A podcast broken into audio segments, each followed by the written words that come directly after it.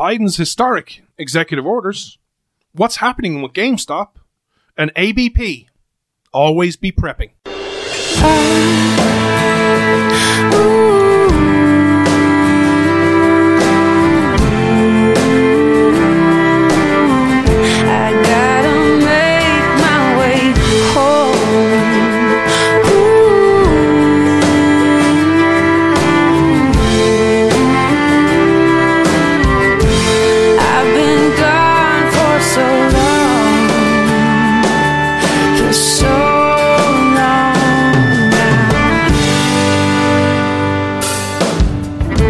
This Irish man stands with America. This is Freedom's Disciple with Jonathan Dunn on the Blaze Radio Network.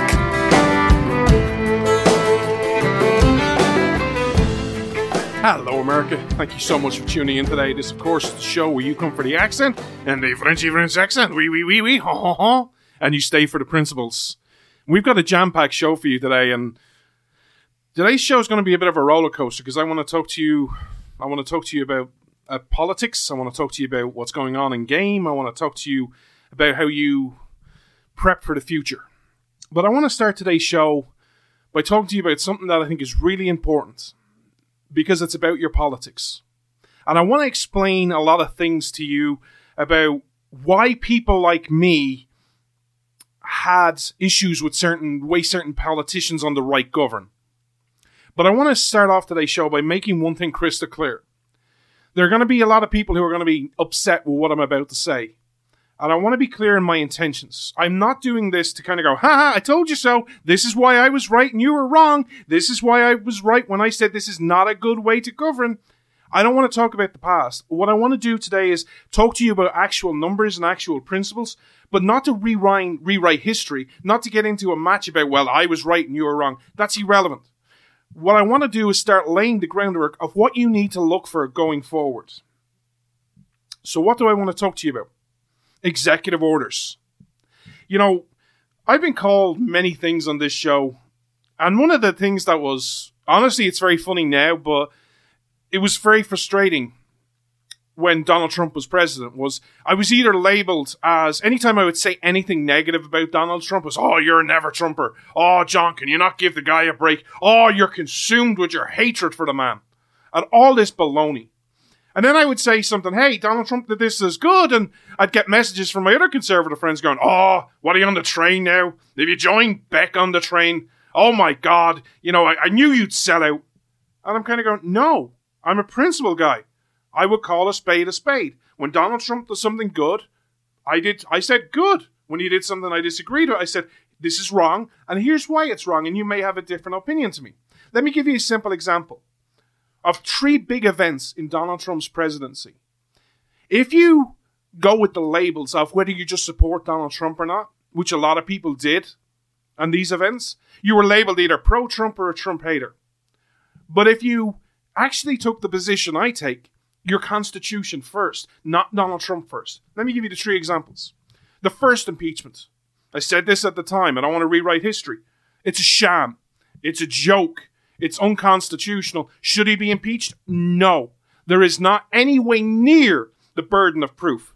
If you read the Constitution, it's very clear what you can be impeached for and what you can't be. And I said at the time, Donald Trump should not be impeached. Whoa, whoa. Oh, you're, you're, that's it, John. You're on the train. No, I'm on the Constitution train. Event number two. I wasn't on the air for this, but I said it on the show, and you guys let me know how, how unhappy you were. The certifying of the elections. I warned people when people were like, no, we shouldn't certify, and Mike Pence should do this, and we should hold off. And I'm like, DC does not have that power, and be very careful about giving DC that power. Oh, what? Can you just not get past your hatred, John? Oh my God. No, I'm for the Constitution. The Constitution is rather clear on what DC's role is in the elections. And even the spirit of the Constitution, the power remains in the states, not in DC. I don't care who is president. Jesus could be president. I will still be the person who says the spirit of the Constitution says all power shall belong in the states, with the exception of Article 1, Section 8, which is the aiding clause of power that DC has. And one of those clauses is not holding up elections because you don't like the result or you think there's malpractice in the states. If there is, it's up to the states to solve. Oh, you see, John, you're just consumed with hatred for Trump. Really? I just backed him on the impeachment trial. Number three, this impeachment. You know, it's funny. I'm going to go back to being on the train again now to a lot of people. Because he shouldn't be impeached. Because if you read the Constitution, what is the punishment for being impeached? Removal from office. Hmm. But Donald Trump doesn't have an office to remove from. Unless we do Joe Biden. Maybe we'll get into Joe Biden's world and Donald Trump can be the pre- the, the office of the president, former president. Then maybe you could impeach him and say, but that wouldn't be a constitutional body, so you can't really impeach him. But let's just play along. Maybe that's what we'll impeach him from. We'll remove him from the office of the former president. You see, the thing about things is you're for principles. And when you're for principles and you hold the line and you're in the sand and you're like, this is where I stand. This is the way I am. I'm the Constitution guy. I'm founding principles guy. I don't care who violates them. I'll call them out on it. Left or right, top or bottom. Again, if Jesus was president and Jesus was like, you know what? We need to do this by executive. I'd be like, no, sorry, love you. You're my savior, but on this issue, you're wrong. But Jesus wouldn't do that. But that's what it is. Your principles first. I'm not for Trump or against Trump. I don't hate Trump. I don't love Trump. I, same way about Biden. I will be the exact same. But this is where I want to talk to you about and look at you about the future. So I listen to you guys. I engage with you guys. If you send me a message or you leave me a comment, a lot of you guys left me messages saying, "Hey, John, why, why, why you, why, why do you always have a, you know, a, a vendetta against Trump?" I don't. I'm just very vocal about the Constitution. But one of the things over the last four years I was very critical on this show of was all the executive orders. People were like, John, but look, Congress, I don't care. I don't care about your excuse. You can think it justifies it. I'm the Constitution guy. There is no little asterisk in the Constitution that says you should govern this way, but under the following circumstances, you don't have to do it this way. I am the Constitution guy. I am the says person who goes, the president has these powers. They're very limited. All legislative powers are in Congress. And if Congress doesn't bend to your will, you're not Barack Obama and you have a pen and a phone. You're not Donald Trump and you're ruled by executive order. I said, this is a very dangerous way of governing. And it sets a very bad precedent. Why? Because a lot of people in America view politics the exact same principled way. When it's your guy, you don't really have much of a problem because you automatically assume because it's your guy, quote unquote, well, they're going to rule with my best interests at heart. This, it's the case whether you're on the right and you like Donald Trump or whether you're on the left, you're Barack Obama.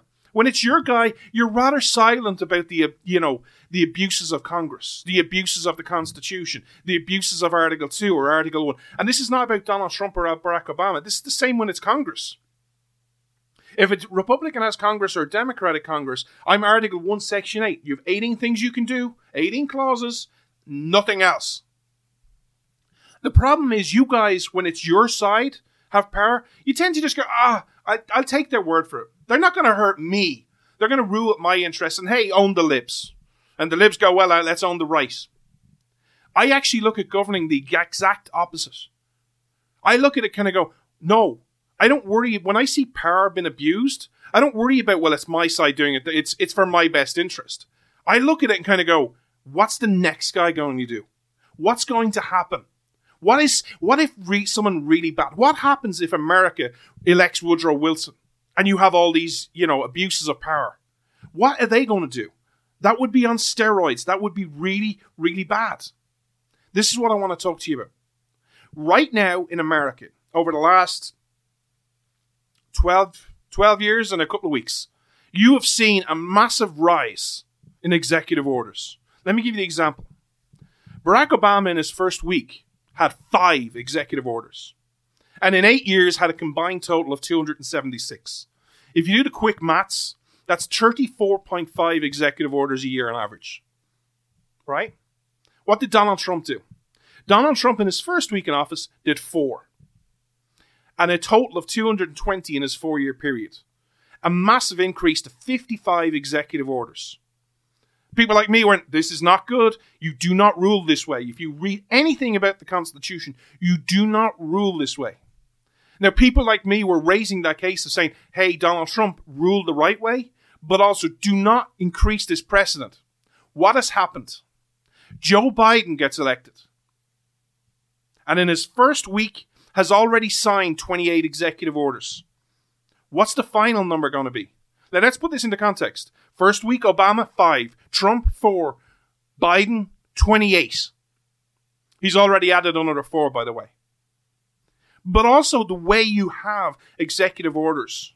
It is not a good way of governing. It does not nothing for the consistency of the American government. Why? Because if you look at the a good chunk of the executive orders by Joe Biden, all he's doing is removing what Donald Trump did. So effectively, what you've done is you've had a four year blip, whether you agree with it or disagree with it, like the Paris Accords, like the border. You've had four year blip of saying, no, we're not going to be part of it. You were bef- part of it beforehand. Trump gets in. No, now you're back in. You've only had a blip. Well, what good is that? Executive orders do nothing.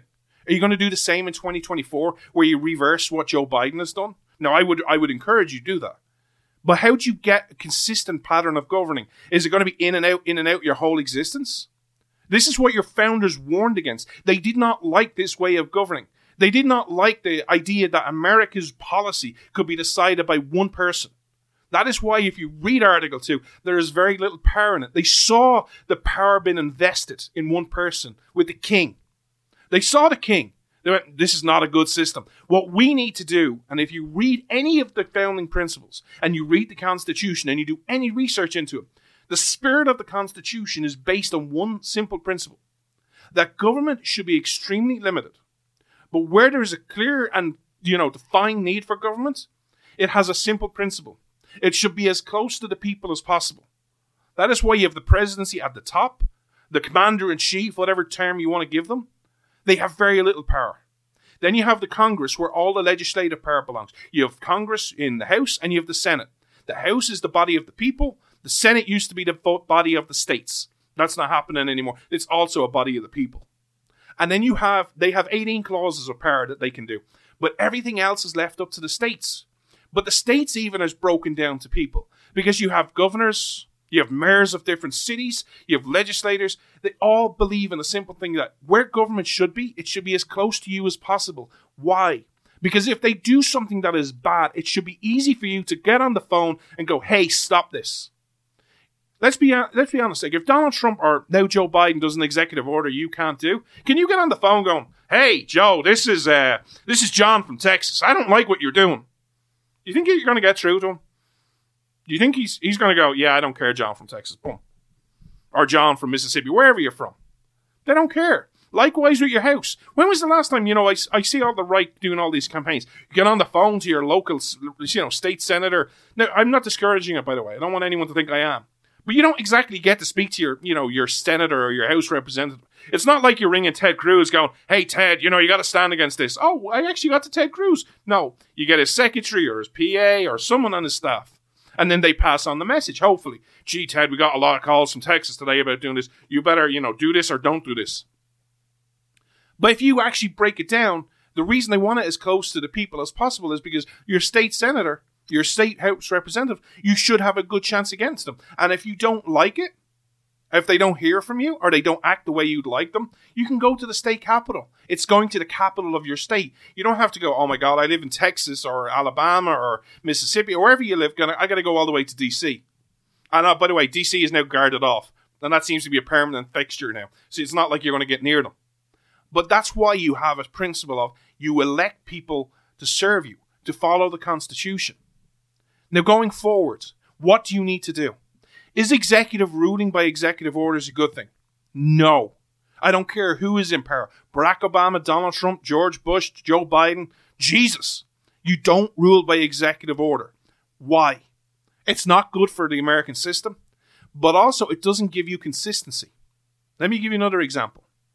A, policy that a lot of the people on the right liked. Donald Trump got loads of praise for it. Getting out of the Paris Accords. Great. Totally agree with you. But you do things the right way. Because look what happened. Donald Trump is no longer president. You're back in. Let me give you a flip side of what happens, of what government should do. Obamacare. Remember 2010? Barack Obama had the House, the Senate, and he had him, and they rammed it through, got it through. It's now 2021. Obama had a second term. Donald Trump had his first term. Guess what happened? You still have Obam- Obamacare. Why? Because overturning a policy that is passed through the constitution I would it's not constitutional by the way but through the constitutional powers of passing the house passing the senate signed by a president it is extremely hard to overturn. Now this is not some excuse. The right are feckless boring dull don't have spines. There was never really a vested interest in overturning obamacare. Why? Because it was a great political campaign to raise money Anytime Republicans wanted to raise money, oh, we're going to repeal Obamacare. This time we're going to get tough. You got to elect us. And guess what happens? You did, and they still didn't overturn it. Mitch McConnell and Kevin McCarthy haven't got a clue how to govern, or maybe they just don't want to. But it's so hard to overturn it.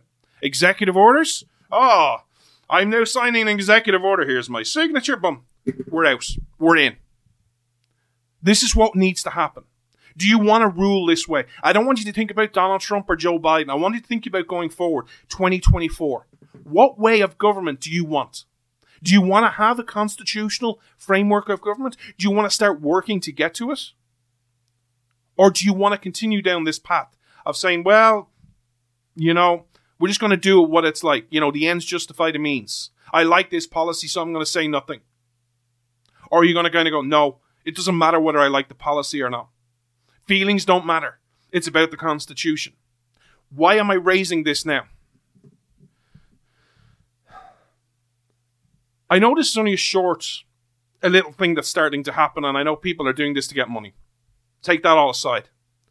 The whole focus that I've seen in so many places, I've seen so many debates of the last couple of weeks of what happens in 2024. You even have polls now. Oh, Donald Trump still has a large, you know, chunk of support. He's by far the front runner for 2024. Great if you like Donald Trump, not great if you don't like him. Oh, well, who are the, who's the up and comings? He has different people. Nikki Haley, Don Jr., Ted Cruz, uh, Governor uh, Kristi Noem. You have all these names, and they're all at different percentages, and they're all, you know, everyone's going to start getting into camp soon. Is that what the debate should be? Is that really the important thing? The debate of who's going to be president in 2024? What about the platform? How about we start, you know, going, look, we'll worry about 2024, who's going to run in 2024 and who should win in 2024. But how about we actually spend time working on the platform? And then we'll base, this is what's important to us. If it's the Constitution, great. I'll be your, I'll be right there with you. The Constitution is important. If it's not, that's your choice. I disagree with you. Or if it's about tariffs, or if it's about free markets, or about pro life, whatever the issue is, how about we start focusing in on the platform about what you want to run in? And that th- these things are important to the American people. How about leaving people alone and not taking their stuff? That's your platform. Then when 2024 comes along, you hear what people say and you kind of go, this is our platform. And they, them, her, him, they best fit the platform and then we'll support them and let's have the debates then. Won't be happening on this show because I'm not going to be supporting anyone. I don't do that. But how about we start worrying about the platform? Or do we just continue on the way we are? Is it all about owning the libs? Is it all about just, oh, well, we're just never Democrat? Oh, we're just never the left? Where, what, what good has that done? That idea, that ideology has done over the last 10, 20 years for America? Has America got more free or less free over the last 20 years? Has America got more constitutional or less constitutional over the last 20 years? You see, owning the libs is great. Owning the left is great. But America was different because you did not tell the world what you were against. Ireland did. When Ireland declared its independence from England, we basically went, yeah, we're not them. We don't want to be ruled by an English person. We're okay, we've been ruled by an Irish person, but not by an English person. We just don't want to be them. America never did that. You look at other revolutions around the world, that's pretty much what they do. Yeah, we just think it's time for divorce. You go your way, we go our way, and we'll be fine. America didn't do that. America's Declaration of Independence, before you ever get to what the issues were of, uh, hey, we don't like this, this, this, and this, America told you, this is what I'm for.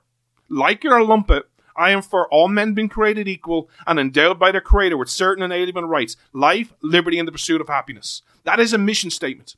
What is your mission statement? What are you for? Don't tell me I'm against the left. I don't like Joe Biden. I, I don't like Nancy Pelosi. Correct, I join you. But tell me what you're for.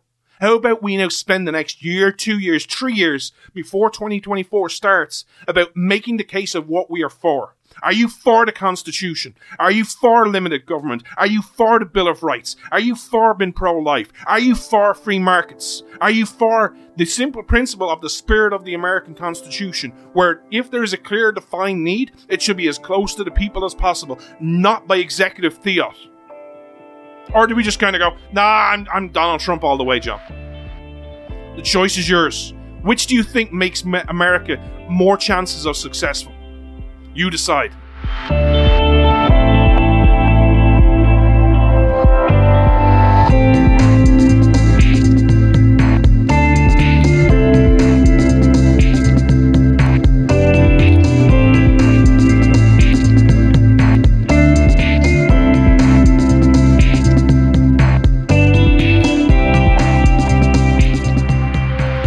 Far and away, the biggest story in America this week is GameStop, right? everyone's getting in, everyone's kind of going, what's going on? How is this happening? There's a lot of things happening, you know, there's a lot, there's even a lawsuit filed in New York against Robinhood trading app. There's a lot of things going on and there's a lot of news about it. And there's a lot of people who don't understand the stock market or don't understand trading or, you know, don't understand it. They, they literally kind of go, I have a 401k invested in the stock market, but, you know, I have a trader who looks after everything. I don't do it myself. So I, what I wanted to do was actually just break down what the stock market is doing, why, how this happened, but also to give you a bit of information, you know, understanding of exactly how things happen about GameStop, about you know other people, about other companies as well. A lot of things eh, in trading. There's two main ways of trading. There's the trading that most of people know is they'll get a stock. Pick a stock that you know. Let's let's use one that everyone knows about: Amazon or Disney they kind of go, you know what? I think Amazon is a really good company. Forget the politics. Just I think it's a really good company. It offers loads of products. It offers loads of services. It's online. It doesn't have bricks and mortar. It's got a really good fundamental, you know, you know, sound business model that isn't going to go away anytime soon. They own servers. You know, they're a really good company. I'm going to buy their stock, and I'm going to hold it for a long time. You know, basically, I'm going to hold it for a year, two years, three years, four years, five years or maybe forever. And you have it in your portfolio, and then you own a stock of Amazon, or 10 stocks of Amazon, or 100 stocks of Amazon. And you're basically, you know, holding it to till it grows until it hits a certain point, or you're holding it for a long term. It's kind of your retirement, it's your nest egg. That's one type of trading. Now, obviously, you can hold it for a shorter period of time. You might be kind of going, I think Amazon is going to go up in the next year. Okay. Then you sell it in a year or even three months. There's a second type of trading that's Wall Street does a lot of, and that's called you know shorting and long a market. Effectively, what it is is you're betting on whether a stock is going to go up or down. Let me give you an example. Let's use Amazon. Let's keep the numbers simple, right? Imagine Amazon stock right here, right now, is $100. And let's say you're on Wall Street and you're kind of going, I'm looking at Amazon stock at $100. That's, I don't think it's worth $100. I think it's worth $75, really. And I think what you're seeing right now is that it's just overbought. It's in a bit of a hype cycle. You know, people are really excited about it. But I think over the next 30 days, that's going to cool off. I don't think the revenues are going to hit expectations. The earnings are going to be down. The profits are going to be down. I think over the next 30 days, Amazon stock is going to be $75. So what you do is you make a bet. So the trader will go to a broker and kind of go, I want, let's just keep the maths real simple. 10 stocks of Amazon at $100 and he pays it off. And then what he does is he goes to the market and basically sells those 10 stocks back. And so he has $100. So he's no outlay, but he's made that bet. And he knows in 30 days, he has to go back to that trader, to that market person, and say, I have to give you 10 stocks of Amazon plus a percentage commission for you making this bet with me. In 30 days, what he's hoping is that he can go back to the market and go, hey, I thought it was going to be $75. I was slightly wrong. It's worth $80. He goes and buys his 10 stocks of Amazon for $80, which is $800, and he gives a commission 5%, 10%, whatever it is. let's just say 5% of $1,000. He's to give 50 bucks. That trade alone has given him a profit of $150. So everyone makes money. What happens is the the broker makes money because he has got his stock back plus his commission, his 5% or 10% commission. The trader has made a profit of $150 because he, he made a positive trade. But this always doesn't work. What's happening sometimes is what happens if Amazon, you know, that in that 30 days doesn't go down? Let's say, using the same example, he buys the 10 stocks for $100. Let's say the hype cycle continues. Amazon, you know, continue growing. Everyone knows Amazon. Amazon, you know, everyone likes it. The pandemic hits. All of a sudden, let's say Amazon stock is worth $120.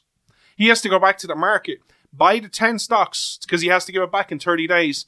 That's $1,200 plus the commission of $50. He's now made that trade and lost $250. That's a short. That's what happens. It also happens on the flip side where you think, you know what? Let's say, let's say it's last April. You're thinking about it, kind of going, you know, I'm looking at Amazon. The pandemic hits, people can't go out. People, what do you think? Pe- people can't go to work. What you, I think Amazon stock is going to go up. Why? Because people can't go to the bookstore anymore. They'll have to buy off Amazon or a competitor. But Amazon also has Amazon Prime. They have free delivery, they have TV, they have music, they have magazines, all included. They'll buy Amazon Prime if not for nothing else, just to watch the TV, all the programs they have on it. They have Fear the Walking Dead. They can binge watch that. They can binge watch different stuff. I think it's going to go up. So you long the stock. Likewise, you know, Netflix last year, Disney. Why? Because it's going to go down. It's going to go up because there's more of a supply issue there's more of a demand for your issue, for your product than there was before. Not because of anything you've done, but because of a pandemic. Likewise, let me give you the flip side of it. You can't really, you can't trade these. But let's say your local restaurant down the road, last March, last April. If you could, you'd short that stock. Why? Because there's a chance you're going to close. There's a chance you're going to be shut down. But also, even if you get to open up, what are you going to be able to open up? 25% capacity, 50% capacity? And that's if people want to go out. There's a lot of people kind of go, I'm not going to go out for a while. I, I don't want to be around people. I'm, I'm afraid of this pandemic. Your sales are going to go down. You short that stock, right? That's what they do. That is the whole market in a nutshell, longing and shorting it. So what happened with GameStop? Well, GameStop has a lot of issues as a company. Number one, it has an issue that a lot of companies are having right now if you're in retail and you're in bricks and mortar. It's be life has become so instant gratification. Like let me give you a simple example of GameStop. If you were a gamer, I'm not a gamer, so I'm just going to use games that mightn't be around anymore, like Call of Duty or Madden or NFL. I'm, like, I'm not a gamer, I don't know. When I was growing up, what you'd have to do is you'd have to go to the local GameStop. It's out today. You'd have to go to the GameStop, you have to go buy it, you'd have to get in the queue. And sometimes with a lot of these games, because I know people who were gamers back in the day, you'd have to pre-reserve it. And you turn up on the day kind of going, I hope I get this game, I hope I get this game. But they only have a certain amount of games there. And there's a big queue. You might turn up to the counter and go, hey, I want Madden, I want the new Madden. Sorry, we're out of stock. You gotta come back in a week. And you gotta wait. That's what happens. You don't have to do that anymore. You literally get on your phone to Amazon.com and go, I want Call of Duty or Madden or whatever it is, and then they'll post it to you. You don't have to go out. You don't have to be around. So Game Store is like a lot of other retail outlets. It's having problems. Their bricks and mortar stores are extremely expensive to run. You've got rents, you've got insurance, you've got light, you've got heat, you've got staffing costs. Online businesses don't have that. You can literally, if you're a small business especially, online shopping is great. You can be asleep someone's on your website at 3 a.m. in the morning, you don't have to be there. You don't have to switch on the lights. You don't have to worry about insurance, them tripping and falling. You don't have to, you know, worry about, you know, having, you know, the place warm and comfortable for them to shop in. No, they're doing it on their phone. You're asleep. And all of a sudden you wake up the next morning. So John from Dublin, Ireland was on your website at 3 a.m. this morning and he bought bum, bum, bum, bum, bum. Cool, then I'll dispatch it. It's um, it's unbelievably simple. It's less less expensive. It's more cons- you know more effective, that's what businesses are doing. That's what Amazon has made its money on. GameStop is having the same problem. In 2019, they closed 321 branches. That increased in 2020 to 462 branches. And by March 31st, they've committed to close another 220 branches. In in 27 months, they'll have closed at least a thousand stores. A thousand stores. Just put that into context. So if you're a trader, you're looking at them. You're looking at their growth sales. It's not positive, by the way. Quarter and quarter. Last quarter they reported their sales were 30% down year on year. That's negative. That's not a good thing. So if you're a trader, you're looking at GameStop kind of going, I know retail is having a problem. There's the coronavirus is having a problem. Their sales are down. They've they've got this new CEO. Anytime a big company like GameStop gets a new CEO, there's always uncertainty. What are they going to do? Are they going to drastically change? Have they got a new way of thinking? Are they going to change the business model for the better, for the worse? What are they going to do? So there's always uncertainty. So if you're a trader, you're kind of going, I don't like GameStop. I think GameStop's going to go down. I think it's got a lot of problems. And what's going to happen is their sales are going to keep going down, nearly guaranteed. Why? Because they've less stores. So what do you do? You short the market. Let's put this into context. On the 14th of December, you could have bought GameStop sh- price. You could have bought a share for $12.72. On the 12th of January, it went up. It kept going up during late December, early January. It went up to 19.95 a share. Okay?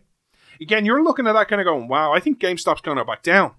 I think in January, I think it's going to go back down. I don't think, I don't think this little, you know, hype cycle of getting, getting it up to nearly $20 is going to last. I'm going to make a bet. I'm going to make a 30 day bet as that trader.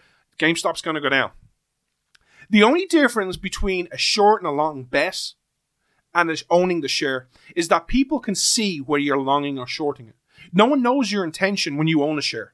Like if you own a share, you could have a set price. Let's go back to that Amazon. Amazon, you buy it at $100. You might be saying, I'm going to hold it for six months or a year or two years. No one knows it. You know your intention. Your trader knows your intention, but it's not available on the market.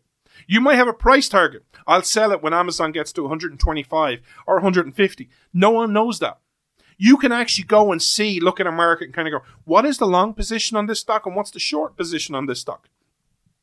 That's what this is what happened with GameStop. A load of traders looked at those fundamentals and went, I think it's going to go down over the next 30 days. There was these group of investors. They call I think they call themselves degenerates on Reddit. And they were all posting it. They wanted to teach Wall Street a lesson. And what they did was they bought GameStop. And what happened over the last, since the 12th, let me put this in the context of how much this has grown. On the 12th of January, a stock was 1995. We just said that, right? On the 27th of January, it was the high, was $347.51. That is a huge increase. Show you why Wall Street is freaking out. Now, Wall Street does big bets, right? But let's just do a small bet. Imagine just you and me doing a bet, right? We, we saw the same information Wall Street saw. And let's just keep the numbers simple. We saw GameStop is $20 a share. And we bought 10 shares, put in $200. And then we sold it back to the market, knowing we're going to have to buy it back in 30 days. And we're looking at kind of going, you know what? I think it's going back to $13 to where it was in the middle of December. We're hoping to make $7 a share. Make $70 between us. It's not a big amount of money. Just keeping the numbers simple. But now you're making a potential profit of $70, right? Now, if we were to do that share, we'd have to buy them on Thursday at $347. We bought them at 200 We'd have to spend $3,470 to buy those 10 shares back to give the, you know, to give them back to the broker if it stays at that price. That's a huge loss. We invested 200 to make a profit of $70 potentially we're now looking at losing $3,200. And that's just me and you on a macro level of 10 shares. Can you imagine the numbers if you did this on 100 shares, on 1,000 shares, on 10,000 shares? Imagine you were doing that on that level. That is why Wall Street is freaking out. That is why everyone's crying because they're looking at profits. They're literally billions have been wiped off this off the sheet. Now, what has happened in the last couple of days has been really interesting, but it needs to be shared with you a lot of these trading apps, because of technology, a lot of people have more access to trading. You see, the old days of trading, what you used to have to do is you'd go to your broker and you'd go, hey, I want to buy GameStop or I want to buy Amazon. And they would sell it to you and they'd sell you a commission. But because we live now in 2021, there's a lot more technology. There's all these trading apps, eToro, Robinhood, where you don't need to go to your trader. You can literally go on and kind of, I want to buy a stock. I want to invest $100 in Amazon or $100 in GameStop. And you do it and it's done. And then you have it access, and if it goes up or it goes down, you can then sell it. You can even have it so much so that you have, you can predetermine your computer. Let's just use a simple example. Amazon at $100. Let's say you buy one share. You can now on these apps kind of go, if Amazon goes to $95, I want you to sell it. It's a stop loss. You don't want to lose a lot of money because let's say Amazon, something bad happens. Or let's say, you know, you want to, you, you're like, I want to sell at $120. You put that in. You don't have to look at the app every day. You don't have to constantly go be at your computer every day, kind of go, "Oh my god, what's going to happen?" You know, is Amazon up? Is it down? What is it? You just leave it, knowing that you know if it goes down to ninety five dollars or ninety dollars, whatever your stop loss is, that you don't want to lose a lot of money of, it will sell it for you automatically. It's computer generated done. Likewise, if Amazon goes up, it'll sell for you at hundred and twenty dollars or one hundred and fifty dollars, whatever your price target is. You have to do nothing. These apps do it for you. It's so simple. There's no traders, there's no commissions, there's nothing involved. So what happened? Well, Robinhood saw this, and literally everyone's freaking out. The price is going up, up, up, up, up, up through the roof. And places like Robinhood then stopped trading. They said, you know what? You can sell your stock at any time you want, but you're not allowed to buy anymore. Now, a lot of people, there's a there's a suit against them in New York, I think, where it's like you can't stop us doing this. This is not right. It's you've violated the, the terms and conditions of our contract. I haven't read the brief yet. I haven't had time, but they're basically bringing a case. I don't know whether it's going to be successful or not. I haven't read it, but that's what's happening. Why is this so important? You see, for the long term, for this to happen, if you're looking at stock, if you're looking at GameStop right now, it's way overbought. It is the prime definition of what they say in the market of a bubble. It's way inflated. There's so much air in that GameStop price that it is the safest bet in the world that it's going to go down if one thing happens. If people sell. That's what you're seeing if you're on some of these memes or you're on social media and you're seeing them hold the line.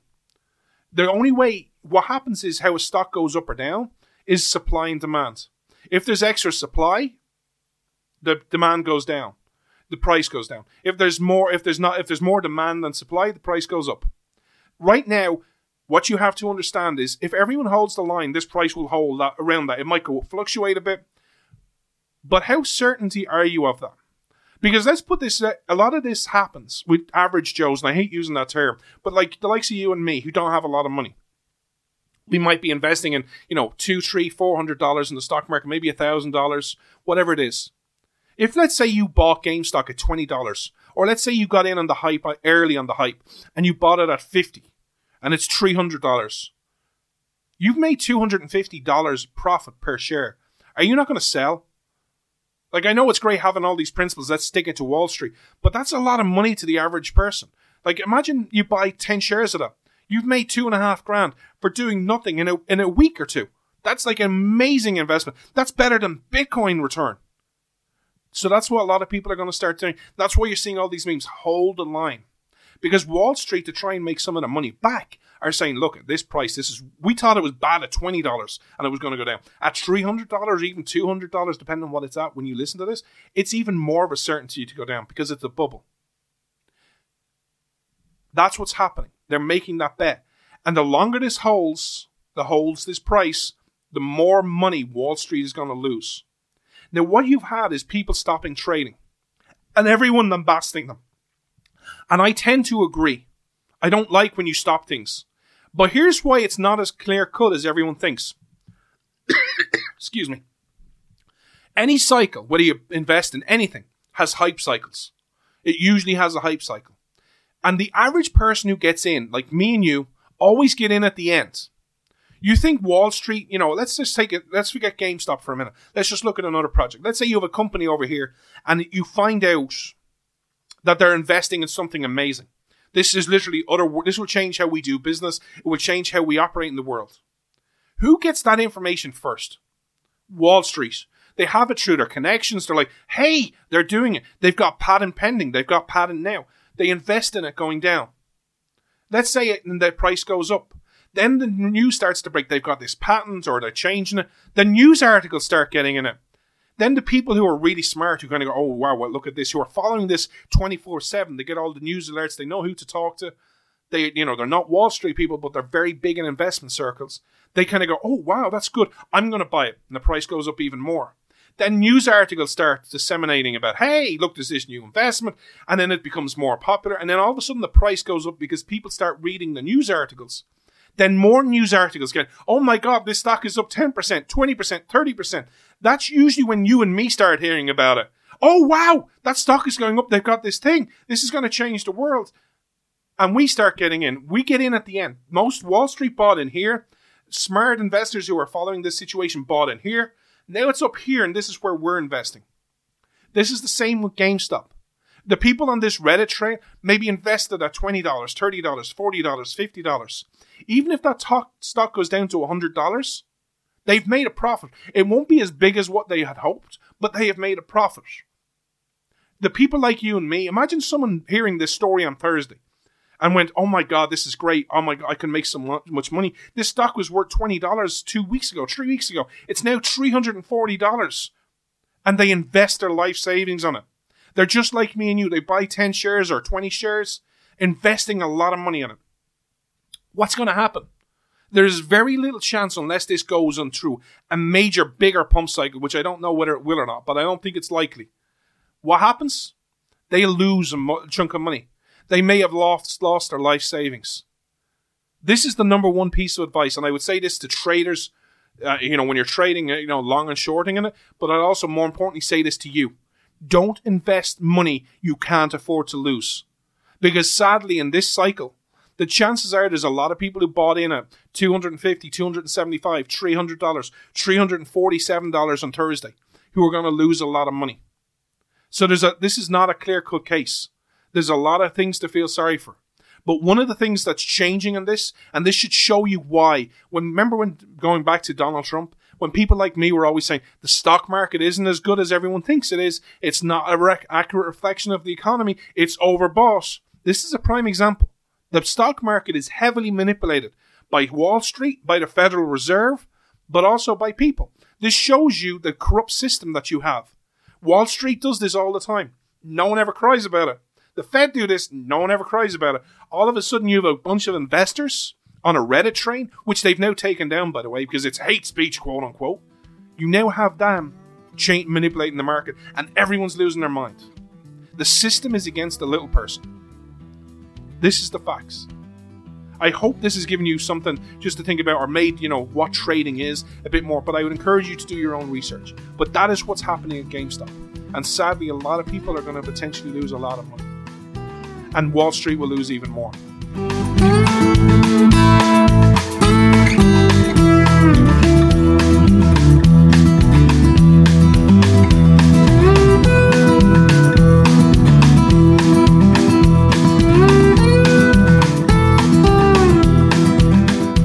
Spend the last few minutes of today's show talking to you about you and some of the things I would recommend you look into and do your own homework on. Um, I apologise in advance. My voice is dreadful. Um, when it comes to the, it's cold in Ireland right now, and my voice is changing. And if you're a long term listener, you know every winter I struggle with my voice, and it's happening again. I'm trying to drink like loads of water, and just my voice just isn't what it is this week. I apologise. Hence why I'm not in a shirt and tie. It was like too cold. Oh, just I'm a wimp when it comes to the cold. But one of the things I would ask you to do is look at your finances. And I'm not a financial advisor. I'm not giving you advice. I'm just encouraging you to look into it. And I'm going to tell you why. Your country over the next year to two years is going to change dramatically. One of the things that's going to happen is your dollar is going to start buying you a lot less. And it's going to happen over a period of time. Now, a lot of people are going to blame this on Joe Biden. This is not a. Joe Biden isn't going to make the situation any better and he is going to make it worse, but just to blame him is not a fair reflection. You have been on a path of borrowing large amounts of money for a long period of time. These are the fundamental facts. Since 2008, you have borrowed at least a trillion dollars every year bar three years. That is unsustainable. What happens is when you borrow that much money, and especially as America has done, you've also printed large amounts of money to you know to buy that debt is dollars become less, you know, become more circulated in the economy, which means they become a lot less supply and demand. There's a lot more supply of dollars than there is demand for it. What's happening is, let me give you a simple example. I would ask you to think about this, you know, especially if you're older, it'd be a lot easier.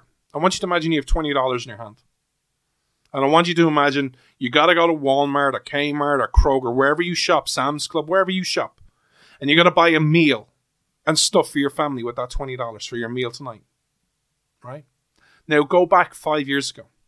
Would you have bought more or less with that $20? Now go back 10 years ago. Same question. 20 years ago. Same question. Your dollar is going to go through a period where it's not worth as much.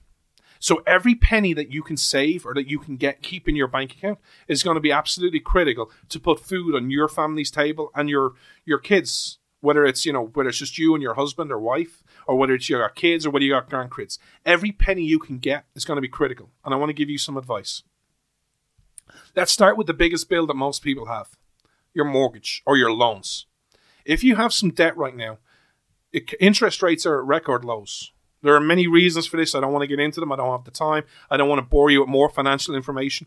But interest rates, you can borrow money really cheaply right now. If you don't are not haven't changed your mortgage in the last couple of years, look into it. Talk to an advisor. Say, hey, I have this mortgage. It's worth X amount of money. Can we, you know, extend it? You know, borrow it over a longer period of time? Can we get a cheaper interest rate? Basically, to get your payment down so that you have more money in your household every month. I would encourage you to do that. Likewise, if you have debt, if you've got credit card debt now and your interest rate is 15%, 18%, 21%, you got to get that paid off quickly because bad times are coming. Why are bad times coming? Your debt is growing. Government is spending so much money. Last year alone, you spent added 4 trillion to your debt. 4 trillion dollars. You thought a trillion was bad, you're now 4 trillion dollars. Joe Biden is in office. In his first week, he killed, what, 11,000 jobs? He's going to raise your taxes. All of a sudden, there's going to be this pressure on the economy. You passed the Minimum Wage Act of $15. That is going to have such a big impact long term. Why is all this important? Because your economy is in trouble with the coronavirus. People are out of work or losing their jobs or just out of work. And a lot of those people, you know, the economy is propped up by one simple fact, and this is the same in America, it's the same in Ireland, it's the same in England, is that you haven't seen job losses yet. Because in large parts of the country, in large parts of the world, people are paying are out of work, their job is closed, but they're on the government assistance. There's always in the back of the mind the calculation is right now is they're on the government assistance right now of some description, but at some point in time they're going back to their job what you're going to find is, especially as this continues on, and especially as the economy is hurting, is a lot of people aren't going, to go back to their jobs. It'll only be then is when you'll see job losses. No one's going to report job losses now when they're everyone's just shut. But a lot of those jobs, when th- when the government goes, okay, no more restrictions, go back to work. A lot of people are going to find, hey, I'm going back to work, right? Sorry, the company's closed. You're going to see a lot of job losses. Why is this absolutely critical for you? because the economy is going to go down. You need to make sure your house is in order. If you've got debt, look after it. If you've got a mortgage, look after it.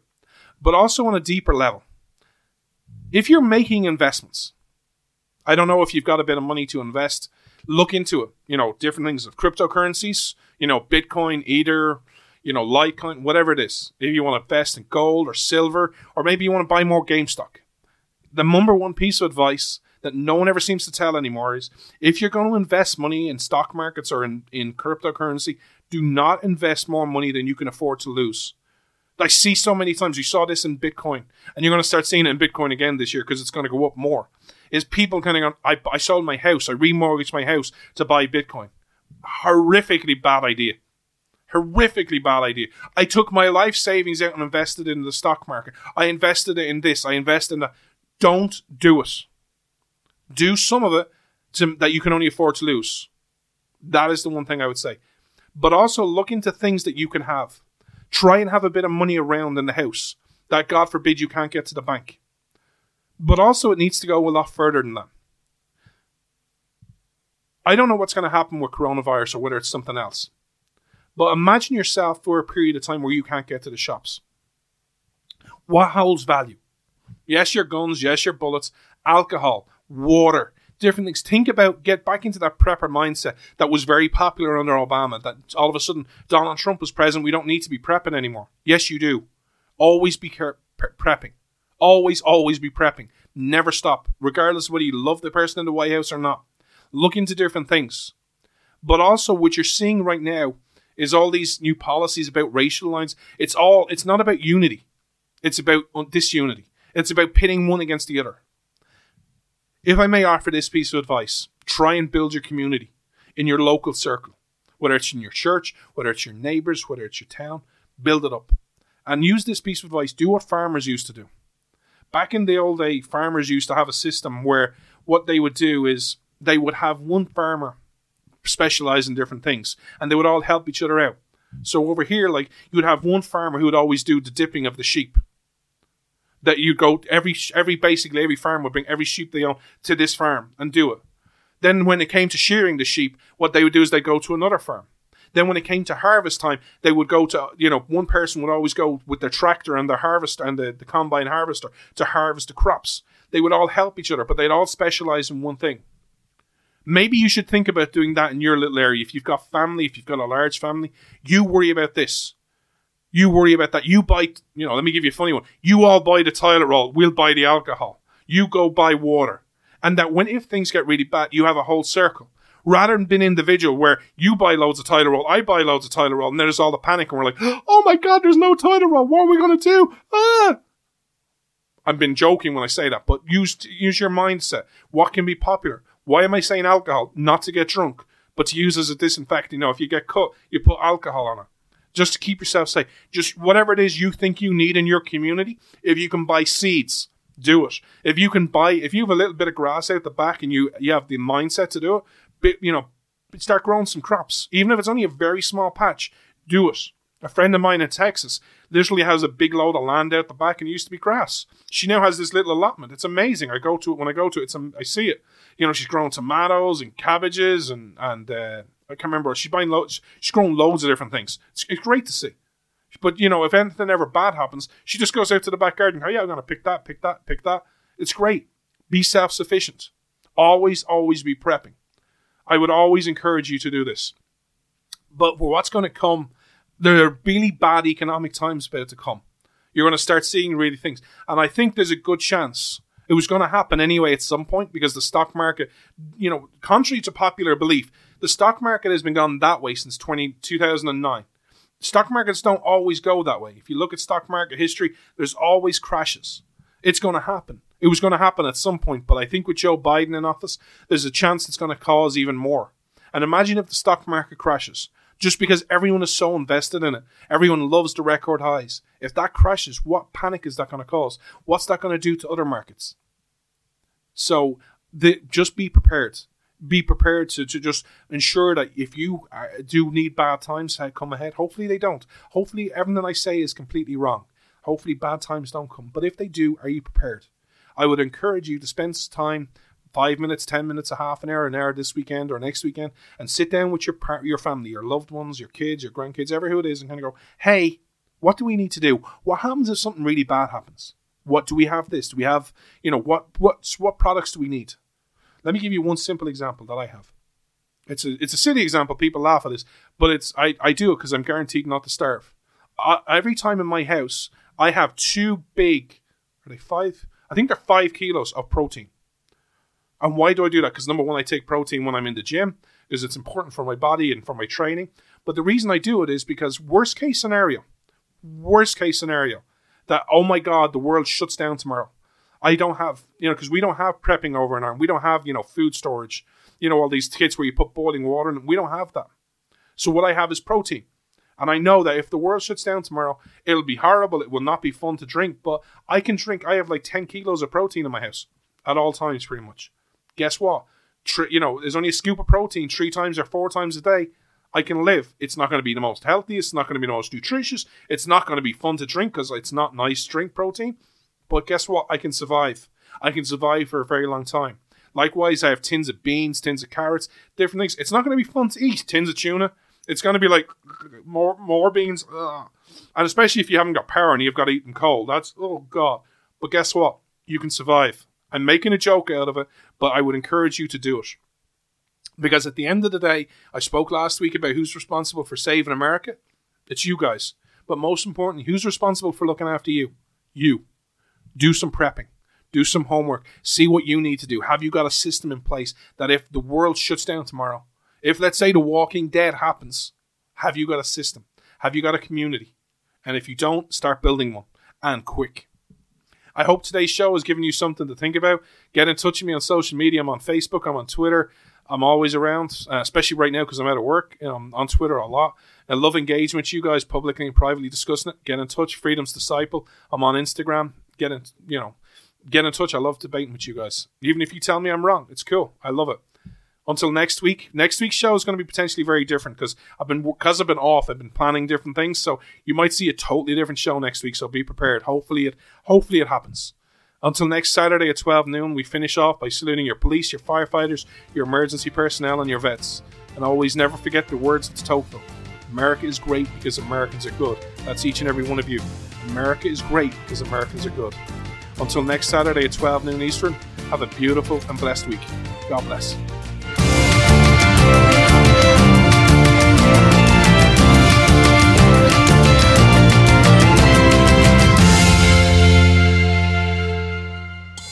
Freedom versus freebies. This is Freedom's Disciple with Jonathan Dunn on the Blaze Radio Network.